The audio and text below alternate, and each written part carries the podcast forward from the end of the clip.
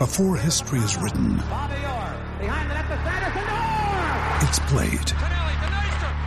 Before it's frozen in time, it's fought one shift at a time. Before it's etched in silver, it's carved in ice. What happens next will last forever. The Stanley Cup Final on ABC and ESPN Plus begins Saturday. We took it all. We brought them to our land. An endless night, ember hot and icy cold. The rage of the earth. We made this curse. Carved it in the blood on our backs. We did not see. We could not, but she did. And in the end, What will I become? Senua's Saga. Hellblade 2. Play it now with Game Pass. the Baltimore Ravens have decided, or at least they're on the verge of it, that their time with Lamar Jackson is it's replaceable. And they're gonna lose him.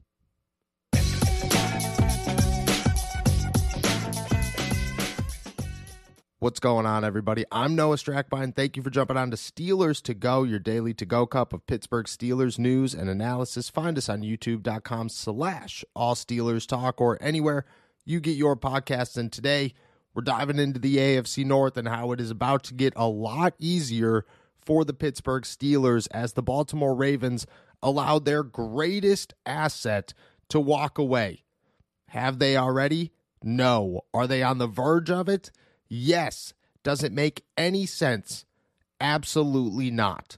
According to ESPN's Jeremy Fowler, the Baltimore Ravens are on the verge of letting Lamar Jackson hit the offseason with the non exclusive franchise tag as the deadline approaches, meaning that the Baltimore Ravens will have a contract with Lamar for the upcoming 2023 season, but another team or all other teams are allowed to negotiate with Lamar if they settle on a bigger contract.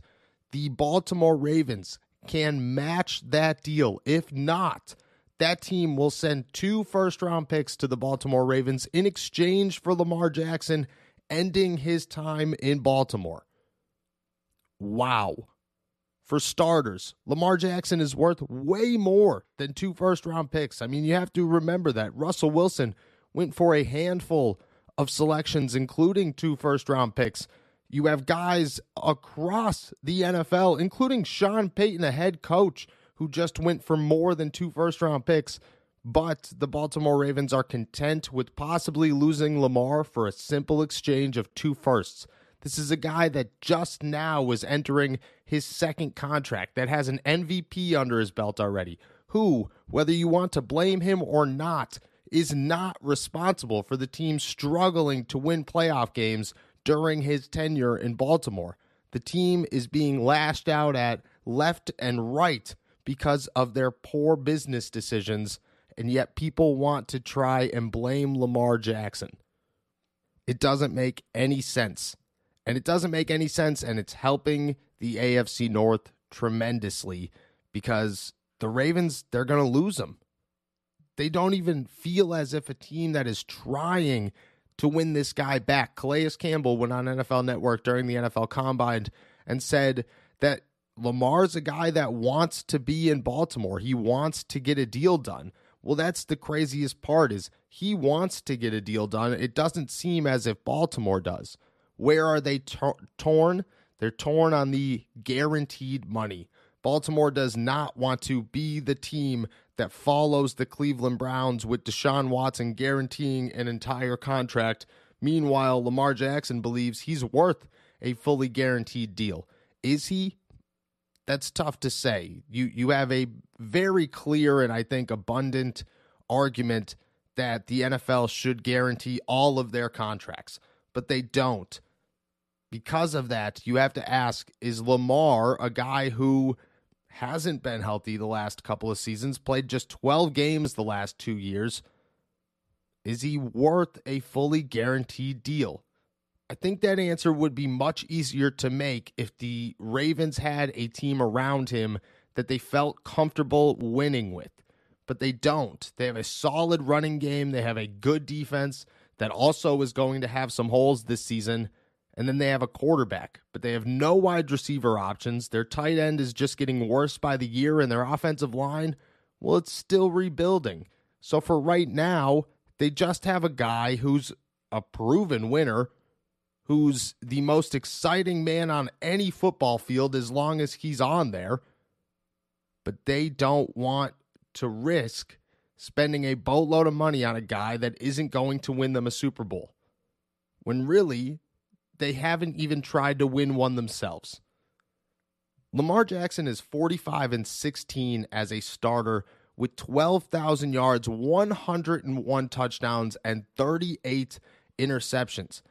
Meanwhile, he's been sacked 132 times, and you have to wonder why he's always so injured. Well, why is he so injured? Is it the 24 rushing touchdowns or the 4,400 rushing yards? We took it all. We brought them to our land. An endless night, ember hot and icy cold. The rage of the earth. We made this curse. Carved it in the blood on our backs. We did not see. We could not, but she did. And in the end, what will I become? Senua's Saga. Hellblade 2. Play it now with Game Pass. Is it the fact that he is part of an offense that utilizes him more as a running back than a thrower? Or is it the fact that people will allude to, well, every time he gets hurt, he's in the pocket?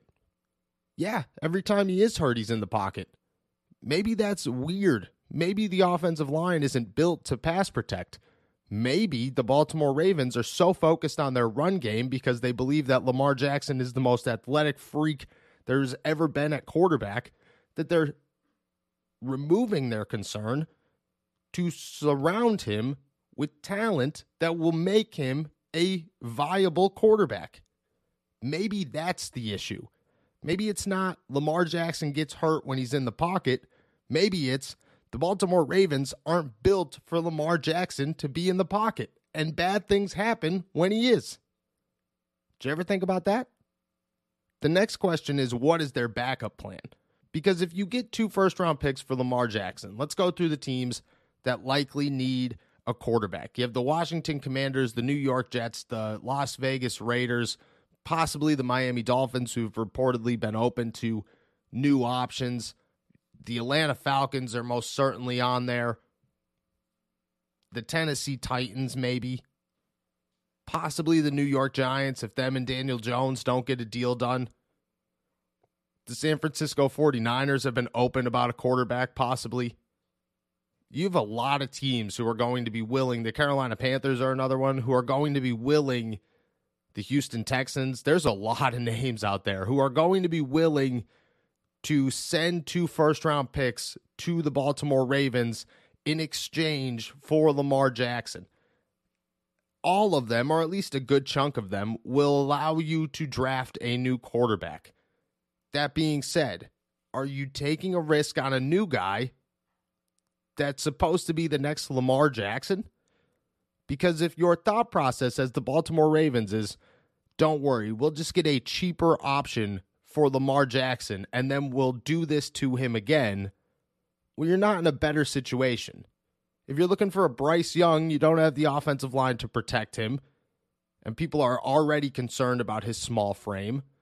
If you're thinking about CJ Stroud, he's not as athletic as the rest of them, and he's going to have a hard time when he's got literally no one to throw the football to. I guess Rashod Bateman when he's healthy. But if that's your only option, you're struggling.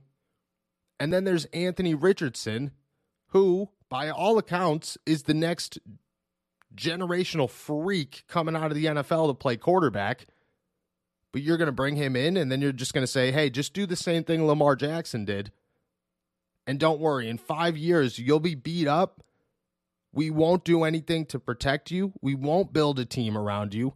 We'll have everybody starting to call out people within our staff and our organization because they recognize how poorly we are building this team but that's okay because you're not going to cost us what Lamar Jackson cost us. Do you see how it just doesn't make sense? The Baltimore Ravens have found themselves in a situation where if they at least had a team, if there was a structure around their quarterback that they felt very confident in, getting rid of Lamar Jackson wouldn't be a worry. Lamar Jackson is an MVP caliber quarterback. He's one of the best quarterbacks in the foot, in the National Football League, and he's certainly worth 45 to 50 million dollars a season without question. He is a guy that is a winner. He's a guy that could probably lead you to a Super Bowl if you put a team around him. But the Baltimore Ravens have not spent the last five years putting a team around Lamar Jackson. What they've done is spent the last five years building a defense and then complaining about how Lamar Jackson doesn't stay healthy. If they had the weapons and they said, hey, whatever, we're just going to stay young at quarterback, then you just stay young at quarterback. And at that moment, you're just fine because you have the team around them.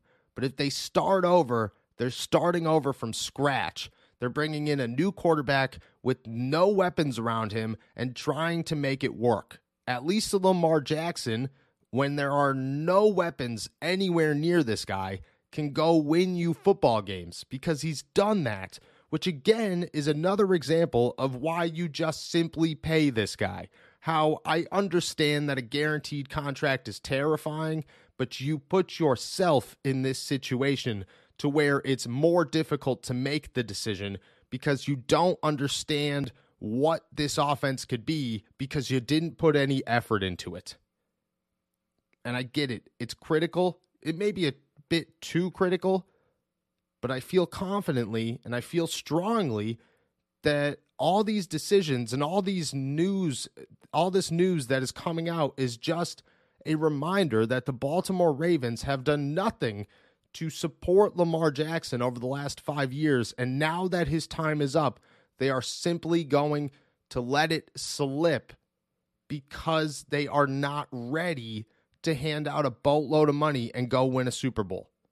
Instead, what they're ready to do is lose their quarterback and then complain about how he was never healthy, but forget about the fact that they never put any effort into that offense to make it right for him. Instead, they just said Lamar Jackson will win us games. Lamar Jackson would win you games. But even Tom Brady in his lowest of the low wide receivers had somebody that he could throw the football to. And it wasn't a 36 year old DeSean Jackson and a bounce around the NFL Sammy Watkins and an always injured Rashod Bateman, a declining Mark Andrews. This offense was not built to win, it was built to let Lamar cook. Lamar cooked, and then he got hurt. And just because you, as an organization, have not built this team around him does not mean that he is not worth that money. Some team's going to give it to him with ease.